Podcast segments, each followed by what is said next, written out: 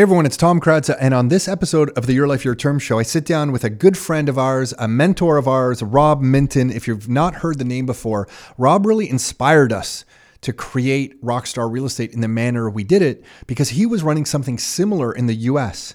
And we reached out to him. We asked him a bunch of questions. This would be back in 2006, um, and and we were so kind of enamored with the idea of using real estate licenses to help investors. We drove down to Ohio and to learn from Rob directly how he was working with investors. We brought up all those strategies into the Toronto area and have been running with them ever since.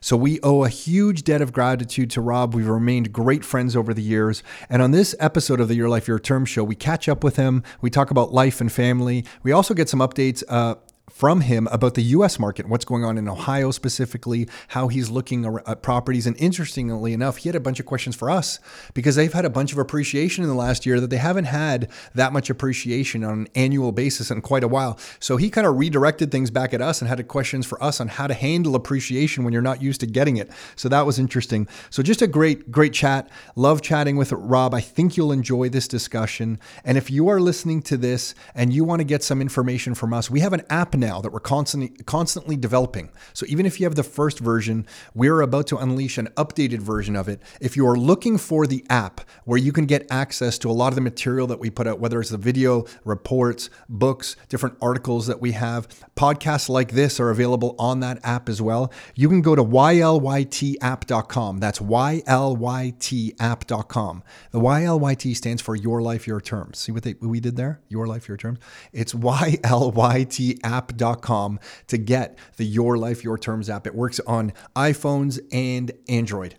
That's enough with the intro. Let's get on with the show. Are you ready to live life on your terms? Is it time to take charge? Real estate, business building, the economy, health and nutrition, and more. It's the Your Life, Your Term Show with Tom and Nick Karadza. Are you ready? Let's go.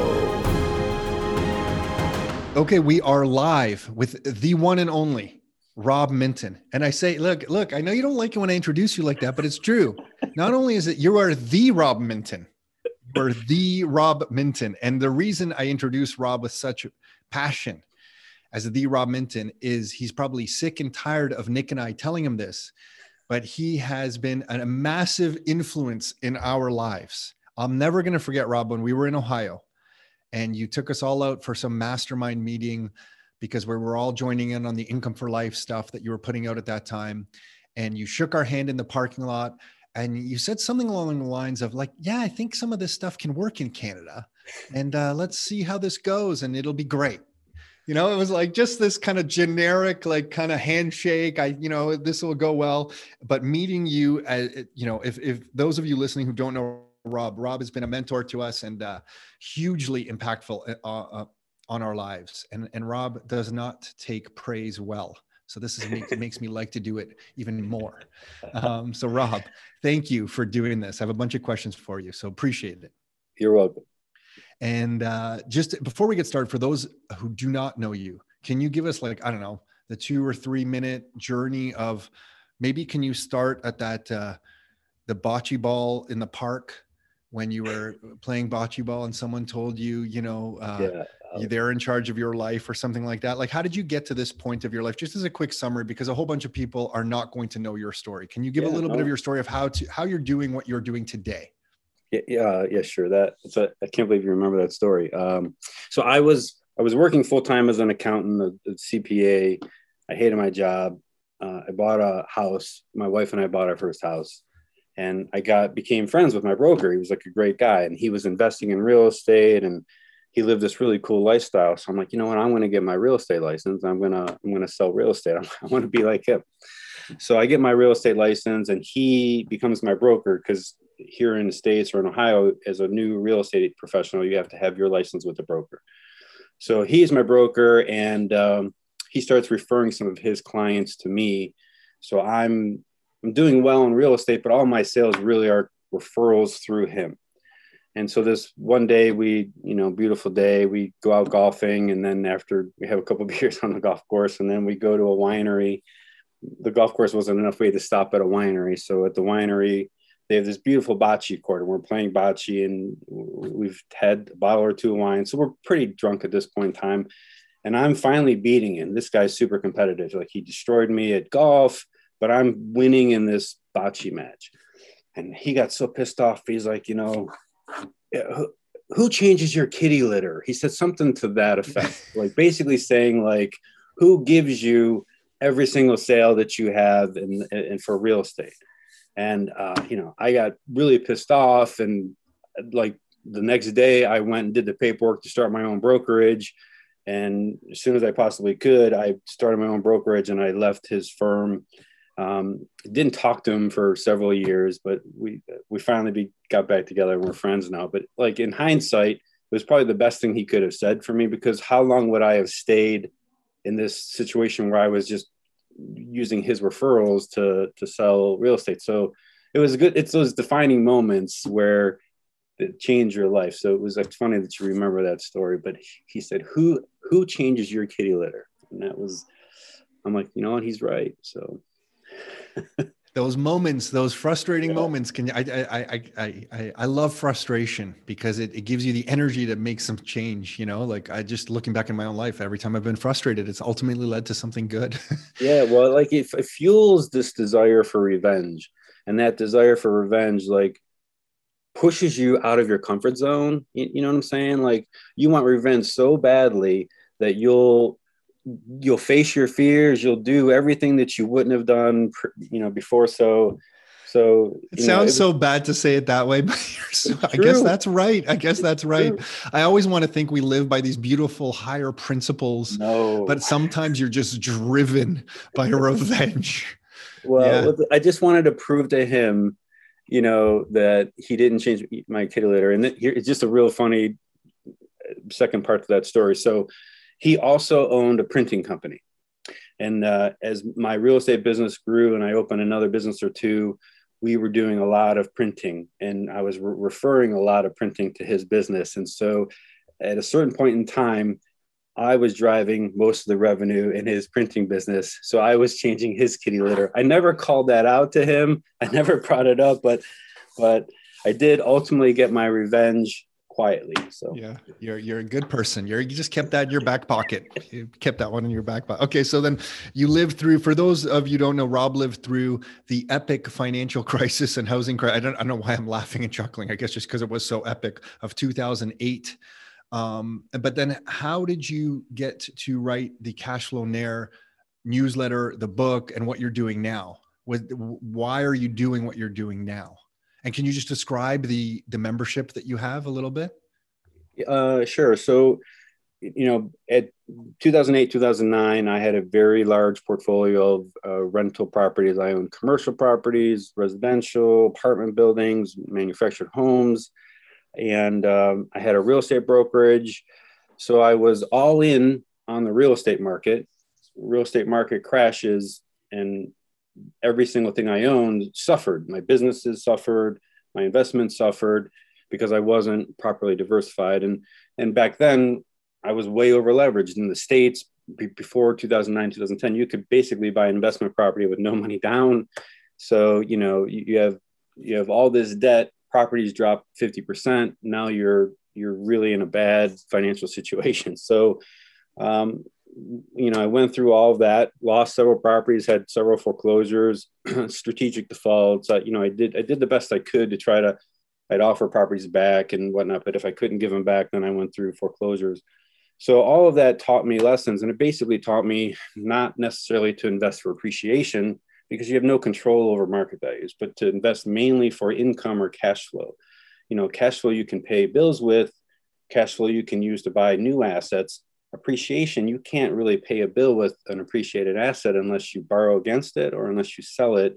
So it, it taught me another really important lesson is be very careful what your main goal is because um, that goal can actually make your life better or it can create a problem or two in your life, you know?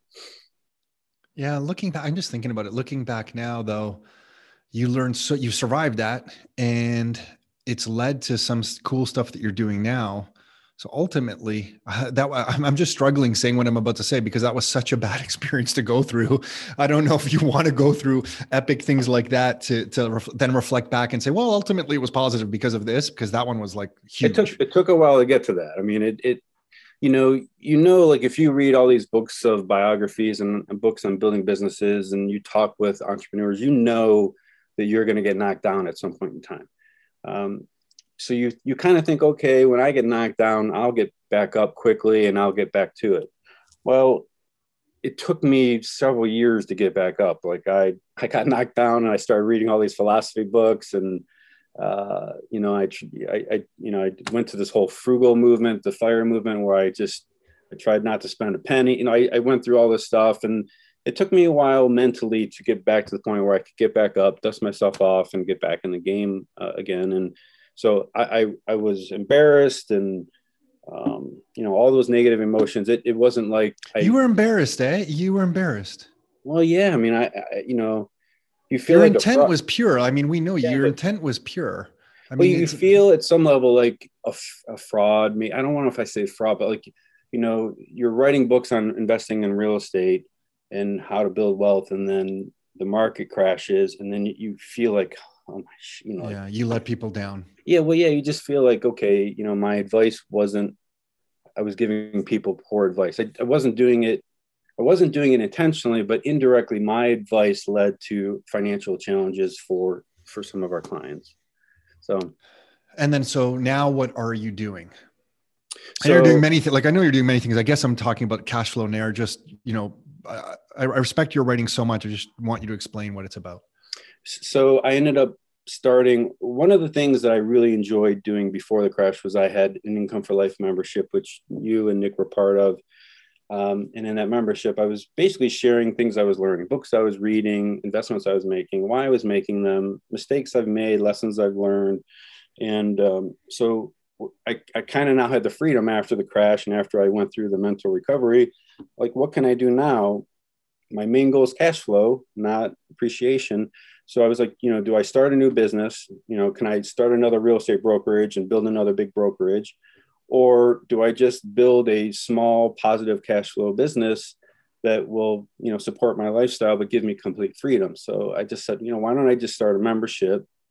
Uh, I called it Cashflownaire because that was the shift in my mindset. And it was similar to income for life, but it was more about investing for cash flow, um, I hate to say this, but living life on your terms, which you guys, when you when you called Rockstar Rockstar, I was like, what the hell? But now I'm like, damn, that's the best. I want to be a damn rock star. So, I remember when you told us that you're like, guys, don't that listen. Where are you coming from with that name? That name. Yeah, well, it's, it's like you know what? Oh. We are such nonconformists. I think that's one of your. I want to talk about some of your principles here, but yeah. Nick and I are just built like someone tells us no. That oh, you said no. Okay, all right. That's and I guess Rob, we meant it not from you. It was more we knew the industry in Canada was gonna think like, what's this rock star real estate? Yes. But to us, that was our heart. That was yes. we are doing this because we're trying to create our own rock star lives and with the people we work with.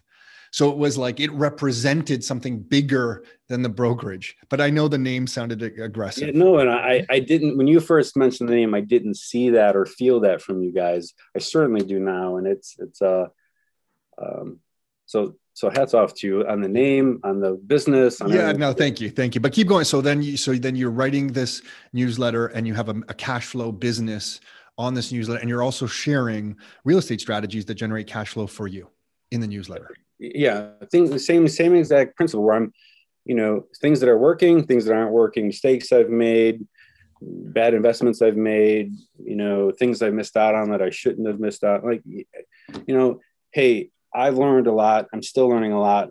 Can I share those lessons with other people so that maybe they don't have to make the same mistakes that I've made? Which was kind of the underlying principle of the whole new membership, anyhow, because I made so many mistakes prior to the crash but I didn't. I wanted to try to help people avoid those mistakes um, if something like that were to happen again.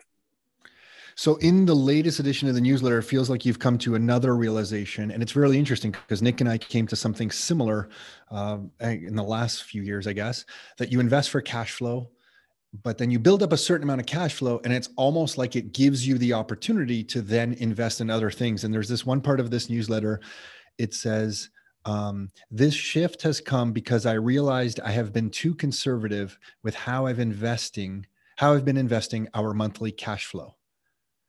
Um, can you talk about that a little bit? Where where are you coming from with that? Because that's a big thing coming from you. Well you actually started this shift, by the way, is uh, you had recommended, and I, I, can't pronounce the gentleman's name, but you had recommended a video. What was the guy's name? Raoul Powell. Yeah, uh, yeah, Ra- Raoul Pal. Yeah. So I watched that vision or that that video, and it he was talking about how the world is really becoming more of a digital world where you know physical assets and physical businesses are all now in this conversion to digital assets and digital businesses. And so after watching that video, I happened to read through the Forbes annual list of billionaires. And uh, so I'm looking at the, I don't remember the exact number, but I'm looking at the top 10 wealthiest people in the world.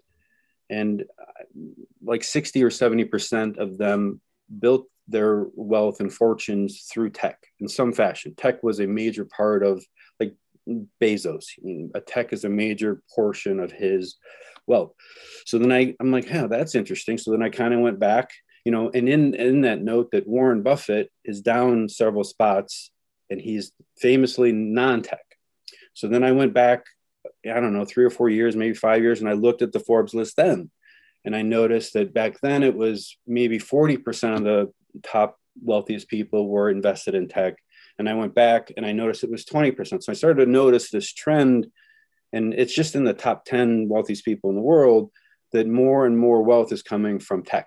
So, so I'm like, you know, this is a trend that I would be silly not to pay attention to. So, you know, prior to your video that you recommended and going through this whole thought process, I was pretty much all invested into cash flowing assets without any concern whatsoever for appreciation. So the shift was, uh, you know, once you kind of get your financial base in place where you have time freedom, you can then, or at least for me, I'm now investing a portion of the cash flow into tech related uh, investment opportunities. So it was just, you know, I realized I was making a mistake not participating in that you know, and I left a lot yeah, of money that's interesting. Yeah. Yeah. Well, yeah. And we all look back on, on different things and say, wow, we could have made, a, made a lot of uh, great investments if, have, if we had done something, but I think it's important the way you're framing it. I love it because we, you have to invest in cash flowing assets when you begin, I feel because that gives you protection. And and you talk about having fuck you money, which I love. You have that video from I forget what movie.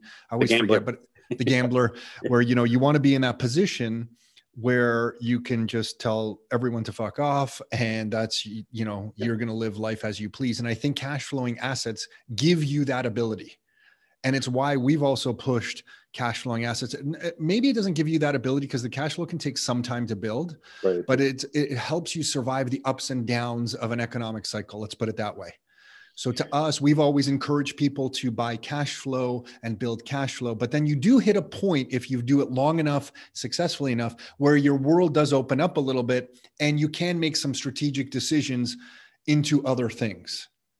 Well, the cash flow compounds, right? And it gets to that point.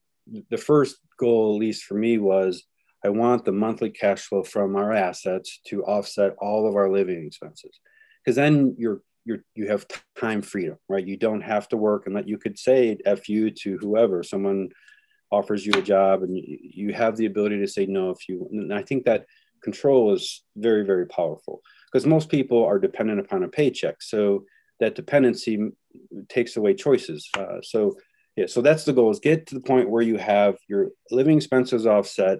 Then, as you increase your cash flow further, then you can choose to use that additional cash flow in any way you want. You can increase your living expenses. I don't recommend it. You can invest it. You, you know, you can pay down debt.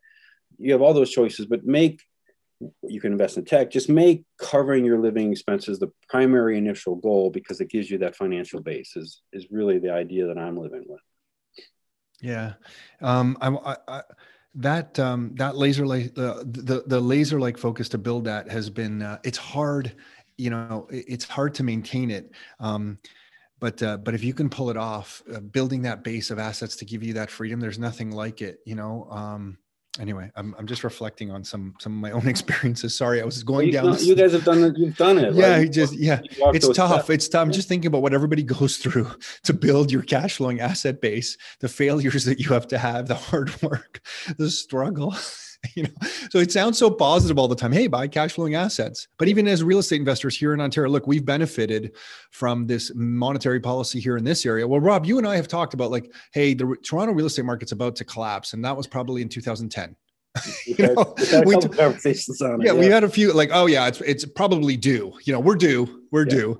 Um, we didn't realize the central bankers would just like print more and more and more. But but uh, but to buy a, your first rental property and survive it, dealing with the tenants and the repairs and and having mm. no extra money in the bank account to cover any furnace that breaks down. So I'm just reflecting on everything that we all go through. But if you can survive, if you can lower your time preference enough, and you talk about this a lot, if you can lower your time preference uh, a lot and like sacrifice today to build for the future, it is a beautiful future if you can it, get yeah, there. it gets better every month, right? It gets yeah. better every month. And, and as you said, the years compound. And I think Nick and I didn't really realize it, right? Like I'm 48 now, and Nick and I have both been buying real estate since we were in our 20s. And so we kind of operated in this mindset for the first 10 years that we have nothing because we had nothing. Right. You know, but it actually helped us because we refinanced when we could, but we didn't actually always refinance because we were busy trying to create cash flow in other areas. It ultimately lent to Rockstar. Like we ran out of money to buy property. We met this guy, Rob Minton. This guy, Rob Minton, says, Hey, you have your real estate license. You could probably help investors. And we're like, Yeah, that's what we're thinking too. Um, so we try this thing out and it grows into something else. And then you kind of just work on that and you forget some properties that you bought in your 20s. Now, Nick and I look back and we have a I have a few properties we haven't refinanced in, I guess, over over a decade, and we're looking back on them, going, "Holy shit!" And just because we've been busy, so it takes time, but uh, you get through it. Anyway, I want to ask you about some other stuff. You have these um, Cashflownaire principles that I love, and you have twenty of them. But it's it's interesting, Rob. When I was going through them, the bottom ten hit me harder, and maybe it's because I've been following you for some time, and I know your top ten. Um, w- I want to ask you about some of them. Number, you know, number 12 is we handle problems quickly by taking massive action. Why did that make it to your list? Where's that coming from? Number 12, we handle problems quickly by taking massive action. it it came because you know for myself and i've watched it happen in many other people that a problem will happen and you put it off you put ignore it you put it off and problems don't go away right when you ignore a problem it magnifies it it compounds it gets worse and it becomes more expensive and it becomes more challenging you know uh, and so since that's the case you can mitigate all the extra costs and worry and effort and whatever you have to do to fix the problem by acting quickly while it's still a small problem. You know, uh, a great example would be of a, a tenant and the tenant is not paying properly, right? You act quickly, you act decisively, you evict the tenant, and you don't play any of these games where, okay, you could, you know, if you do this. So the longer we've played play Nick. we- We've all played those games. Yeah, right. more all me than Nick because Yeah. I would always buy into people's stories. right, you, I would explain to Nick, I would like defend tenants to Nick, like, oh, Nick, they didn't pay, but you know, the car, they had some repairs and they're doing this and they're doing, but they said they're going to pay in two weeks. So I just said, I'll follow up then. Then you forget and a month goes by and then, you know, they're late with the next month and it just builds. So now, now they owe you two months rent, and now your house is probably in a little worse condition than it was, uh, you know, a couple weeks earlier. So it, that's that idea connects to everything. It connects to business. It connects to relationships. If there's a problem in your relationship with your spouse and you don't address it quickly, it will get bigger and bigger. So it's it's just one of those things that it's a it's a good rule to live by because it will solve it will help make your future a little bit better. Number number 17, I have a question for you on it. It says opinions do not matter. Not anyone's, not yours. Facts matter. Actual results matter. Almost everything we hear is an opinion, and we accept those opinions as fact. This is a costly mistake. How do you protect yourself from falling back into the trap of believing people's opinions? And how do you distinguish between you know what is an opinion and what is fact? So i guess my first question is how do you protect yourself? Because it's easy i think just to you know hear something and say okay yeah i should invest in this or i should do this. Is there a mechanism you have? Like is there a process you go through or is it just an unconscious thing at this point? Well you have to try to catch the opinion and ask and, and challenge it. Like is this true? Is this true 100% of the time? Is this true 50% of the time? Is this true 25% of the time? So you know back when you were in, in school not everyone we were all in school they say you know the way to be successful is you go to university and you get a good job and you save a portion of your salary. And if you work hard you'll be able to retire and live happily ever after in your 60s like is that fact or is that opinion? Is that true for everyone? And then you start to look at the statistics, and that most people, at least here in the States, they don't have enough saved for retirement. So that isn't fact. So then you just you, you basically question it. Is that true? You know, the whole you have to work hard for money. Is that true? Does everyone work hard for money, or do some people not work a lot and have a lot of money? So you just have to question everything. You know, is that true? And if you have the ability to test it out in some fashion, test it out. But question everything is really what it comes down to. That's interesting because what you talked about investing in some technology now, that wasn't your game before. And the mm-hmm. way you tested the opinion, just hearing you answer this, is you went back to the Forbes list and you looked at the list five years ago, you looked at the list today, and you're realizing, wow, some some people who are involved in tech are actually moving their way up the list. You know? Yeah. Well, yeah, one way to do it is like watch and pay attention to smart people, right? I'm certainly nowhere near the smartest person in the world, but I can watch and observe smart people and watch their actions, not necessarily what they say. And so, you know, the Forbes list is great because it offers you immense study. You can you ha- you hear an opinion, go look at the Forbes list. Does that opinion ring true in what you're seeing in the Forbes list? It's it's a way to test what you're hearing to see if it's accurate. Why did you add number 20? It says updated principle from April 2019. We can have everything we want in life if we help enough other people get what they want. It's a quote by Zig Ziglar.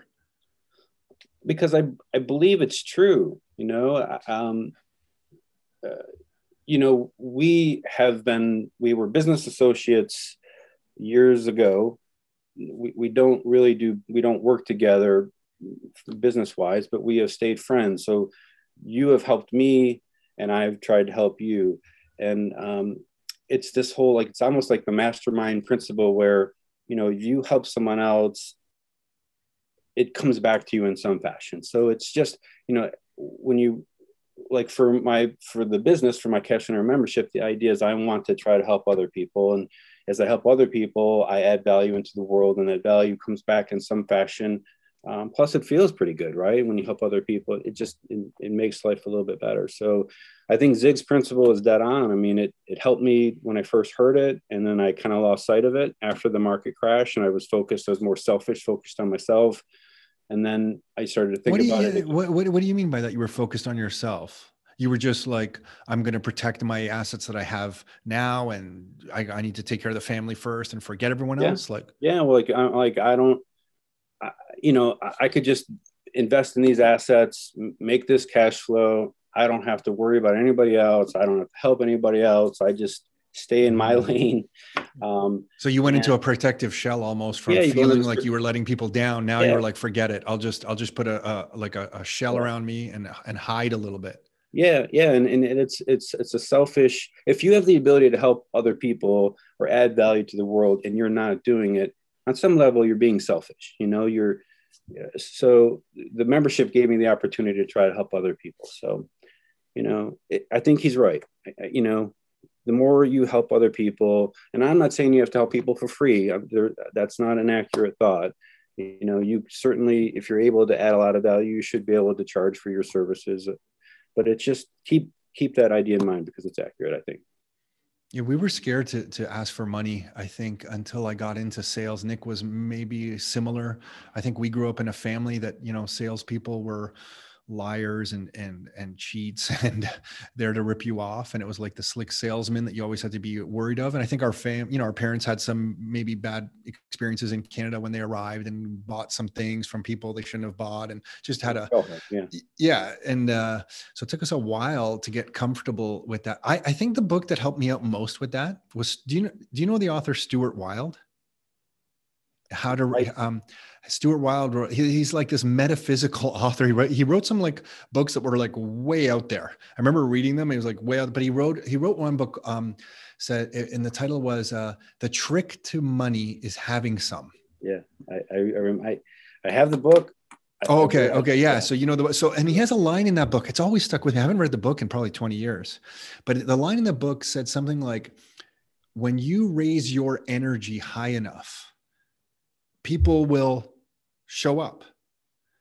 And when those people show up, it's a fair exchange to ask for money at that moment because you're you're offering value. You've raised your energy high enough, you're offering enough value that people are kind of knocking at your right. door and it is a fair exchange to ask for money at that moment. And I remember reading that passage like 10 times because I I thought is it really fair? Like can I ask people for money? And I was really stuck on that. But that book really helped me get through that and it was that line for whatever reason. And i know that seems silly like raising your energy. Like it was just, it well, sounds so crazy. well i mean you you depends on how you define energy right? Yeah. but uh when you give away things for free you're creating a lose-win situation. The person you're giving to wins but you lose. So you that's not sustainable because at some point in time you're going to be like screw this. It's taker taker taker. I get you so at some point it has to be a win-win situation. So if you're adding value then the only way it's win-win is, is if you're getting compensated for the value that you're that you're offering. It has to be a win-win or it's not sustainable. Yeah totally. And i think then uh, now in my mind often how i justify different things that you know we're getting paid for is that i need to get paid in order to keep offering value to other people. Right. If yeah. i don't like you said it's a lose-win situation. So i need to get a monetary kind of reward for the services that i'm offering in some capacity because I can't keep producing new value to help people or the person that's buying from me the first time without a monetary exchange. And uh, yes, for a lot of people, I'm sure that's not like difficult, but for me, it was, I was stuck on it for so long. No, I, um, I was too. It's hard to get, if you're stuck on it, it's actually hard to get through. Yeah. Yeah. Now I think, and after dealing with rental properties for so long, that also helped because I learned the lesson that if someone's offering you money, you just put out your hand, and you take it no matter what, you know, no matter what. If, because before I think I, I turned down some rent. If someone said, Hey, I have partial rent and, you know, I'm like, Oh, no problem. Don't keep it until you have all the rent and pay us next month. Now someone says, Hey, I have partial rent. My hand is right out. No problem. Yeah. Put it right there. I'll take it. 20 bucks. That's yeah. no problem. 20 bucks. That's enough for now. I will yeah. take the 20 bucks. yeah. Well, they have your house. So it's a win-win. it's a win-win. Yeah. Yeah. Yeah. Now I fully, any, any amount, any amount. Yes. I accept money. You put out the money. I ask for money and I accept money. That's the way it works. Right. so, so yeah, the rental properties definitely help. Um, there's uh, the number, number 19. I wanted to ask you this one because it's bolded. Our overriding goal above all others is peace of mind and happiness. Rob, this is a tough one. Why is this one bolded? Why is this one bolded? And it, it kind of connects back to that scene from The Gambler. So if you haven't seen this scene, go on YouTube and uh, Google Gambler, uh, like Fortress of Solitude or something. I can't remember. Just you'll find this Gambler scene. It's John Goodman's character, so you watch it. But he's talking to John Goodman's a loan shark. He's talking to a guy who wants to borrow money to to go gamble. And you know, Goodman says, you, you know, do you have the brains to walk when it's time to walk? You know, basically, do you have the brains to take your chips off the table when you have the opportunity to take your chips off the table? So that's kind of the underlying idea. And the problem is, is that we all suffer from greed, right? We always want more, more, more, more, more. And at some point, you have to say, okay, no more. I, I have enough. I'm going to take my chips off the table. I'm going to buy time freedom. And then if you want to use your time freedom to do other things, that's fine. But I talk to so many people. They want they have a great business and they want to start another business and they want to do this and they want to do that. And I'm just like, you know, you got to dial that back just a little bit, right? Enjoy your life because you don't know how long you got. So why why add more and more and more when it may not add extra value to your life? That's that's kind of that's the idea behind that principle. Yeah, I love them. Okay, so what about now the real estate market in, in Ohio or the U.S. Ohio? What what are you? Where are things at? Like, I don't know how closely you're paying t- attention to local real estate, national real estate, but what where are we at in the U.S.? Do you feel property prices are, um, you know, headed up from here based on what you can tell? Are rental properties getting tenanted? Can you just give us an overall view? Because I think in Toronto, we're only like four and a half hours away from you, but it feels like another world. So, like, what are you seeing just in general, just for someone in Toronto who doesn't? Yeah, and it is another world, Rob, for sure. because we can't leave. If we leave our country and come back, we have to hide at home for two weeks, where you don't have to do that. We have no restrictions in Ohio anymore, which is nice. But uh, so so oddly enough, uh, since the pandemic, the real estate market throughout the United States, including Ohio and Cleveland, which usually is not a very uh, exciting real estate market, has we we have had significant appreciation.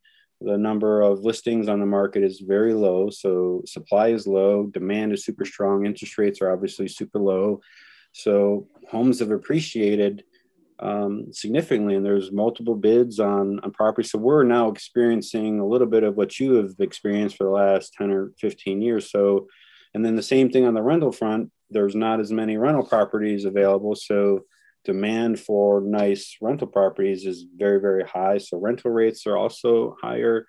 So it's certainly been a good time to be a real estate investor. But I do have a question for you related to that. So you guys have experienced, you know, you've bought properties 10 years ago, those properties have increased in value significantly. So they've now tripled, they've tripled. Tripled so now today, when you are ready to invest, is it hard for you to invest at today's higher price points, considering that you have bought properties at lower price points eh, in, in the past? How do you how do you mentally get around the higher price points where you don't feel like you're necessarily overpaying? Because uh, because this is new to me with this appreciation that yeah. So I'm like, yeah. oh, that that's way too expensive. Yeah. that's yeah. overpriced. When in reality, it's probably not overpriced. But uh, how do you get to that point? Yeah. Okay. I'll, I'll, discuss it. And I'll never forget because when we were buying properties and starting out, we were buying them like single family homes just kind of west of Toronto for 205,000. And then prices went to 235.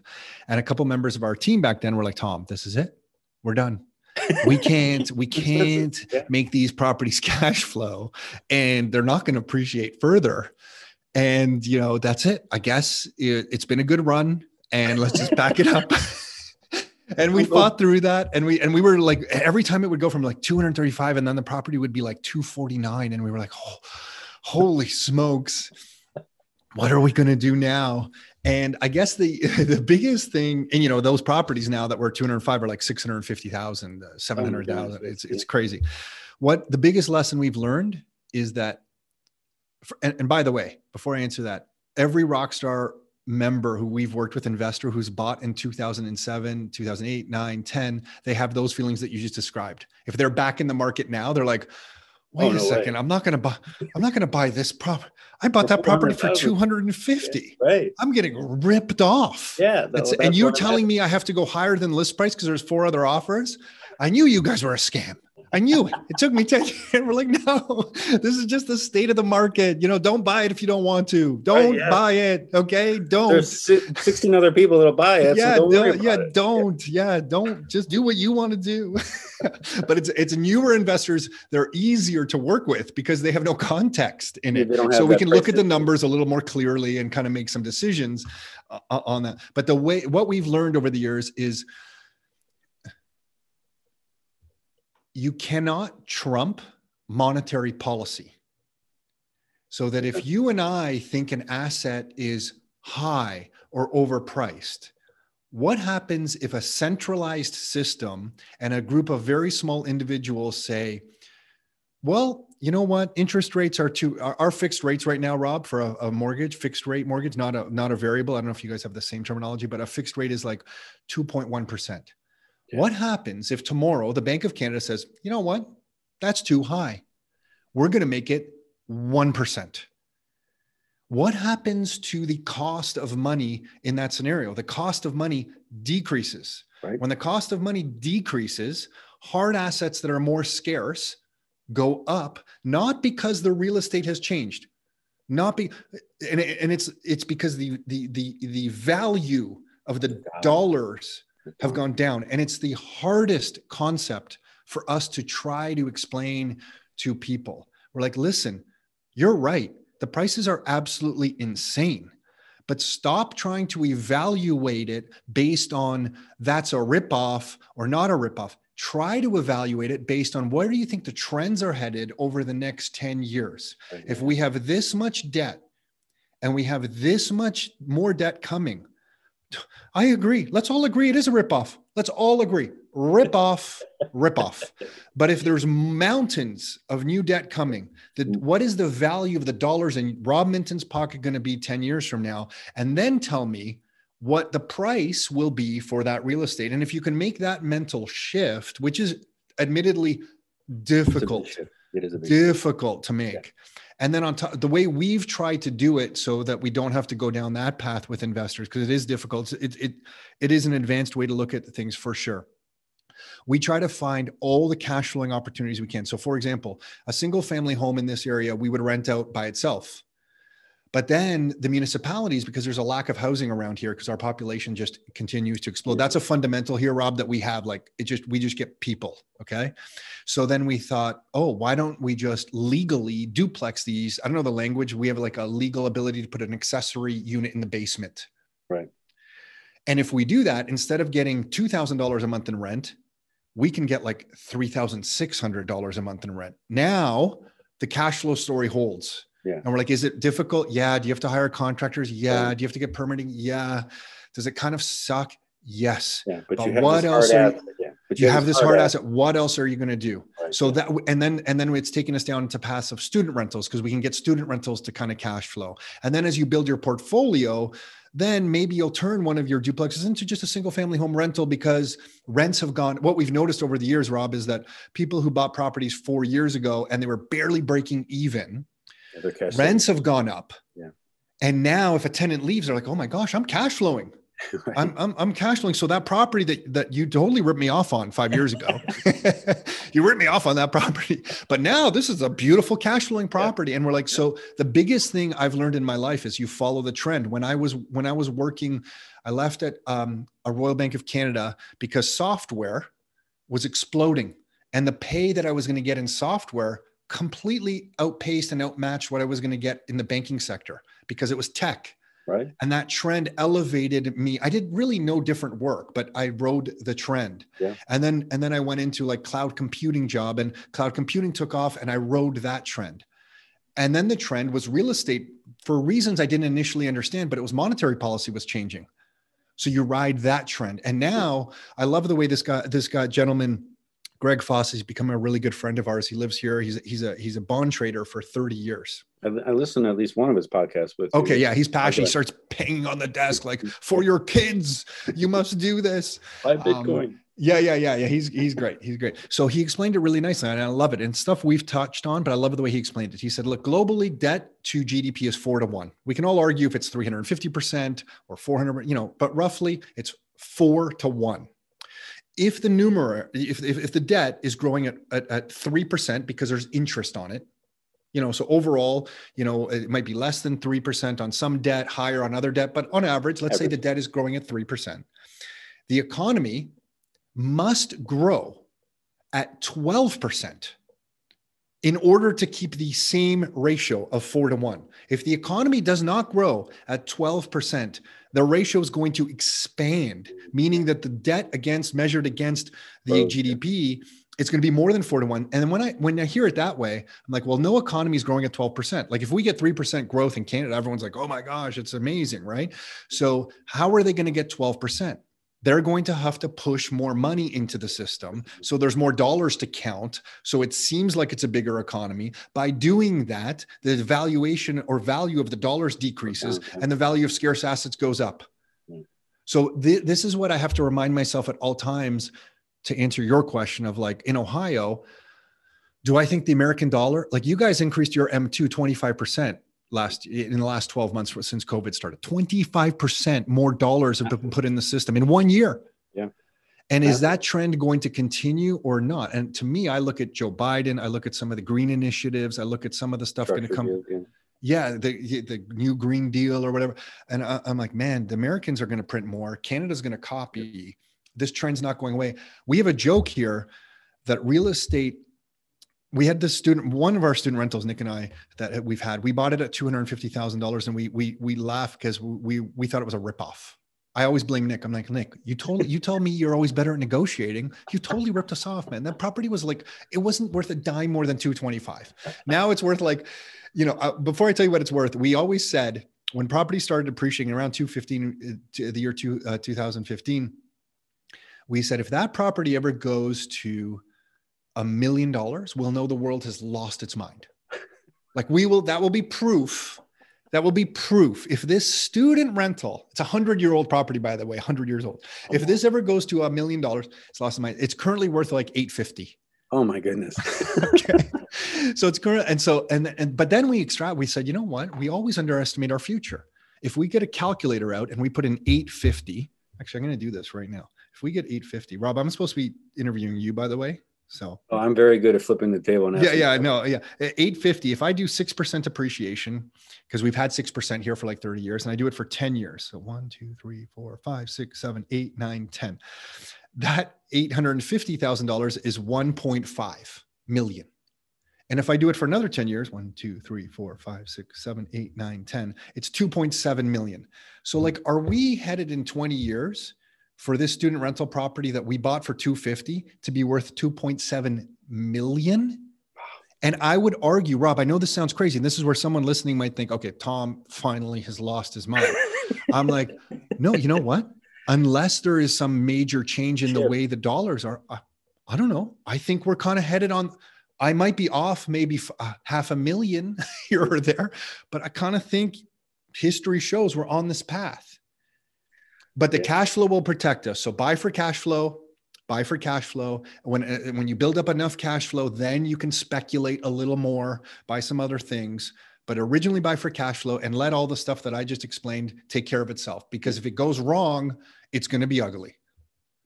Yeah, it, yeah, it will be ugly. But if you have cash flow coming in, it really doesn't matter if the value changes. So it increases or decreases, the cash flow is the key. So just hold. So when when you hear me say that, like you know, that was a long answer to your question, but when you hear me say that, what what what what goes through your mind?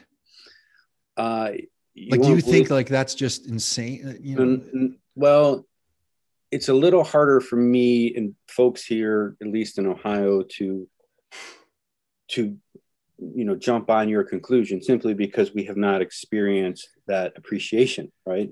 Uh, in my area, we really didn't have much appreciation from 2010 I mean, we had appreciate like market values recovered from the crash, but we didn't have significant appreciation.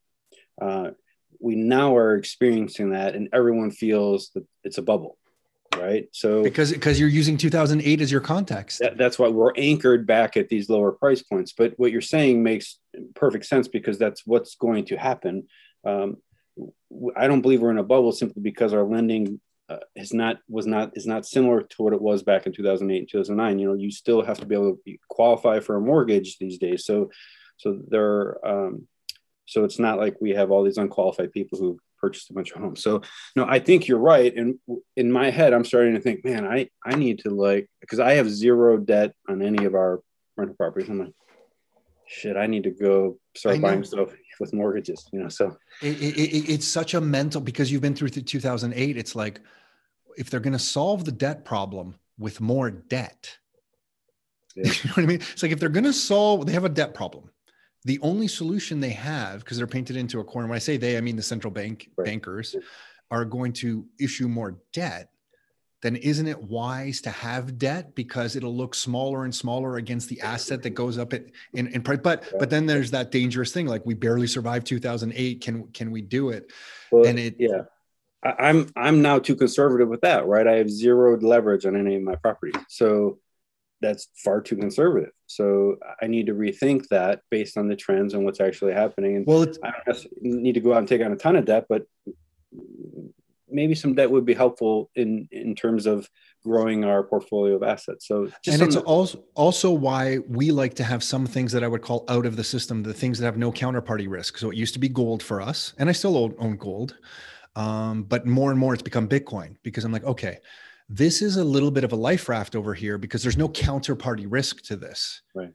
You know, it is a you know it's a bearer asset there is no one. When I buy a stock, I kind of have to assume the company's going to be around for the stock to have value. When I buy a bond of that company, I have to assume the company's going to be able to buy that bond back. A bond of the country, same thing.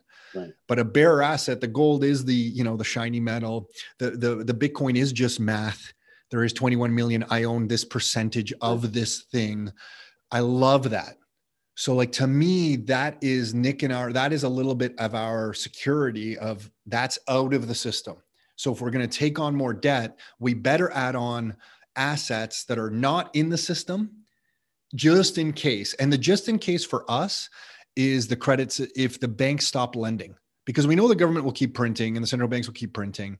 But if the th- the only threat we can come up with is that do people stop landing here in Canada because unlike Ohio, Rob, we really have had a massive population boom here. Well, we have, they're all they're all wanting to leave now after the COVID restrictions, but uh, yeah, I know you're right. Canada, forget this place. Um, no, but amazingly, Rob, people are still coming. um, it's like you can't stop it. People are going to come to Canada. That's the yeah, way it works. And and we have no supply. It's like the the the our leaders here in this country decided to increase immigration in, in a pretty big way about 2015, but no one communicated that to like the municipalities to allow for more housing. So we just had this like shortage. Yeah. We had supply actually went down of single family homes, Rob, over the last 10 years as a percentage against the population. Oh, wow. Our, our supply of single family home. So that's why we have, so we have these fundamentals that are in place here and monetary policy that have uh-huh. just made things kind of bananas. And now we understand it better yeah. You know but uh, i want to ask you something um interest rates. What can you guys get rates of, uh, for? Like fixed rates or roughly like it doesn't have to be 100% accurate but what are you getting a rate a, a mortgage for on a, on a rental property if you had to guess? I, I honestly I, I, honestly don't know because i i'm not i'm not borrowing you know yeah, yeah you have no debt. Yeah so, uh, rob uh, here's your homework after this, you go get yourself some debt. I can't believe I'm saying this. So dangerous if someone doesn't I, know if us. I had to, if I had to guess, I would say for an investment property, it'd probably be four or five percent. I would guess. I, I don't okay. Know. Yeah, we're always lower than you, so it doesn't surprise me. So if you're if you're four to five, like we are getting fixed rate, our terms are only five years. We can't get a 30 year oh, term like you guys. Um, but yeah, we're getting like 2.1 to 2.5 or so. It's it, well, considering inflation, it's free money, right? I mean, it's yeah.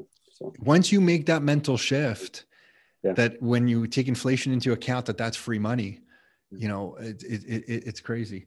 Um, and then something else that always comes up that I'd like your opinion on, if there is a real estate correction, what happens to tenants um, and I, have asked you this question before, but I just like to ask it because that's everyone's concern. Like, if the real estate market goes down, oh my gosh, I'm going to have vacancies in my in my properties what is your current thinking? Has it changed? What have you seen? Anything you can share just on your thinking or thought process when there's a when there's a real estate crisis of any sort? What happens to uh, tenancy? Well i obviously cannot forecast what will happen in future but i can tell you what happened in 2008 2009 2010 so as people were walking away from their homes, homes that they owned, because the values had fallen so far and they were underwater. They walked away and, and let their homes go into foreclosure. All those people needed housing. They can't, they couldn't qualify to buy another house because now they have a foreclosure on their credit report. So the crisis significantly increased the demand for rental properties, which is something that I didn't really think about prior to the crash. So that actually leads me to a mistake that I made because I was watching the values of the properties and you know when you're down 50% you're like screw this. I'm I'm done with this. So that was a short-sighted mistake because the demand the income was still strong. The income was actually increasing because as this demand for rental properties increases you can increase your your rent, rental rates. So um, a, a crisis where people are moving out of homes and can no longer buy increases demand significantly. So, you know, it's it's an you just hold just hold. What do you um, think about when it comes to your kids now that are a bit older for their lives? Like, what, what do you think about the world? Uh, how, how are you trying to think about all of this with technology, Bitcoin now, your past experiences? How are you? And I, I'm just uh, thinking out loud because, like, I'm having similar, you know, debates in my mind. Like, how do I prepare my kids for the future when the future looks like we're going to go through a weird time? What what comes to mind for you? I think you should. Well, what I should just speak for myself. What I'm trying to do for my kids is what I think is best for me and my wife. Right. So if if buying a residential rental property is good for me or us, then it's certainly going to be good or better for them. So um, it's you know, using what we know to try to make their futures better. So buying income producing assets for them now.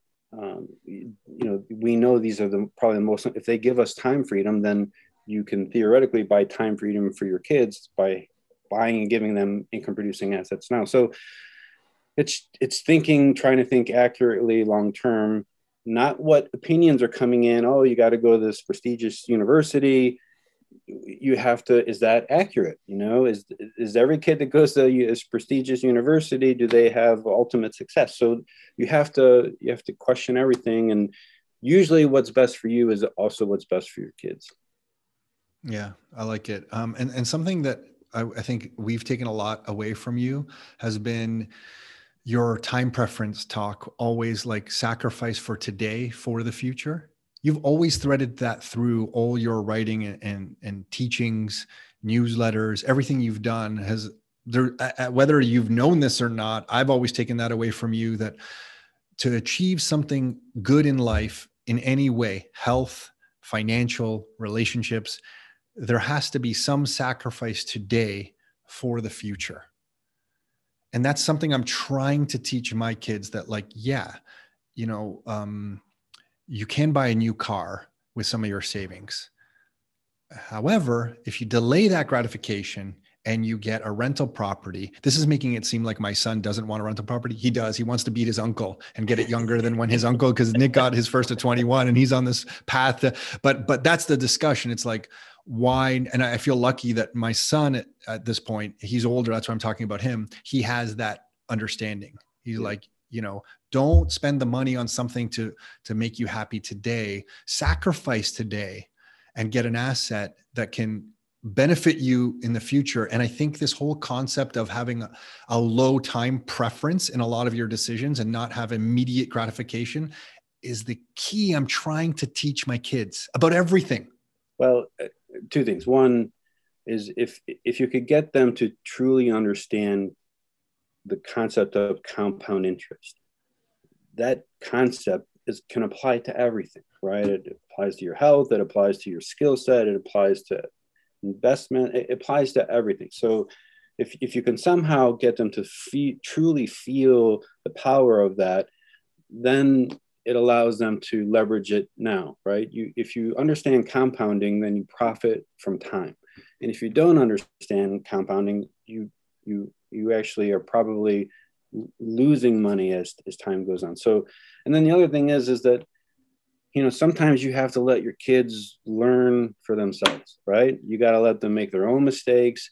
My youngest daughter just graduated from high school and I wrote her this letter and I'm like, just go mess up. I got your back, you know, it's one of those things. So, you, you, oh man, that's like, that's one of the best gifts you can give her. The, yeah. the second part of that, that you have her back yeah. giving her the permission to kind of go mess up. And that's something I, I, I struggle with too, because I don't want to be so regimented that like, you have to do this, this, and this, this is the way you're, you're right. You have to kind of let them explore. Yeah, my, my older daughter, you know, she still has her first dollar that she earned whenever at the age of seven. And she, you know, she's so, she thinks so far in the future and I have to try to argue with her to actually spend a little bit on herself and enjoy herself. And the other daughter spends the money like as soon as she gets it. So, but it's just like, listen, you're young. I, you're not supposed to have it all figured out right now. Go, you know, go do what you need to do, and you know, we'll get through it all. Like, heck, how many mistakes have I made, right? So, if if I knew now what I knew then, it'd be different. But you know, you, you learn through mistakes. So Rob, if anyone wants to find out what you're up to, is it what what is it? What's the best way right now? Website. Uh, well, you know, I have a book called The Cash and Air Plan. If someone wants to get that, they can go to freeinvestingbook.com and uh, you know just pop your email in and, and you'll be able to get the book and that kind of will it shares my story and how i shifted and what i've learned and you know and and if that's helpful for someone then that's super but it, it's kind of the history of what i went through and the lessons that i learned and the changes i made from the lessons that i learned yeah, and something I just appreciate about your writing is you write so differently than we write. It always gives me a new way to look at things. So I appreciate what you're doing and and just know that you're having a big impact on on people. So you are living up to the updated principle from 20 we can have everything we want in life if we help enough other people get what they want you are helping people i know you think i'm cheesy when i say this shit I know you think I'm cheesy. Nick thinks I'm cheesy sometimes when I say this shit. I believe it. It's true. Someone no, needs to I, tell you, Rob. Someone needs to tell you. Thank you. I, I am I'm, I'm good at giving. I'm very poor at receiving. So yeah. Uh,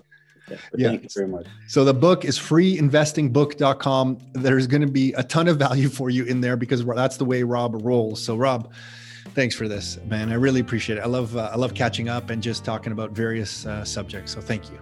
You're welcome. I, same here, I man. I love talking to you too. Hey everyone, so hopefully you enjoyed that chat with Rob. If you want to get information from him, you can get a free access, free copy, sorry, a free copy of his book, The Cashflownaire Plan at Cashflow that's a takeoff millionaire. See what he did there? Cashflownaire. So it's cashflow and then Naire, N A I R E dot com. That's cashflownaire.com. If you're driving around listening to this and you want a link to it, you can always go to rockstarinnercircle.com forward slash podcasts.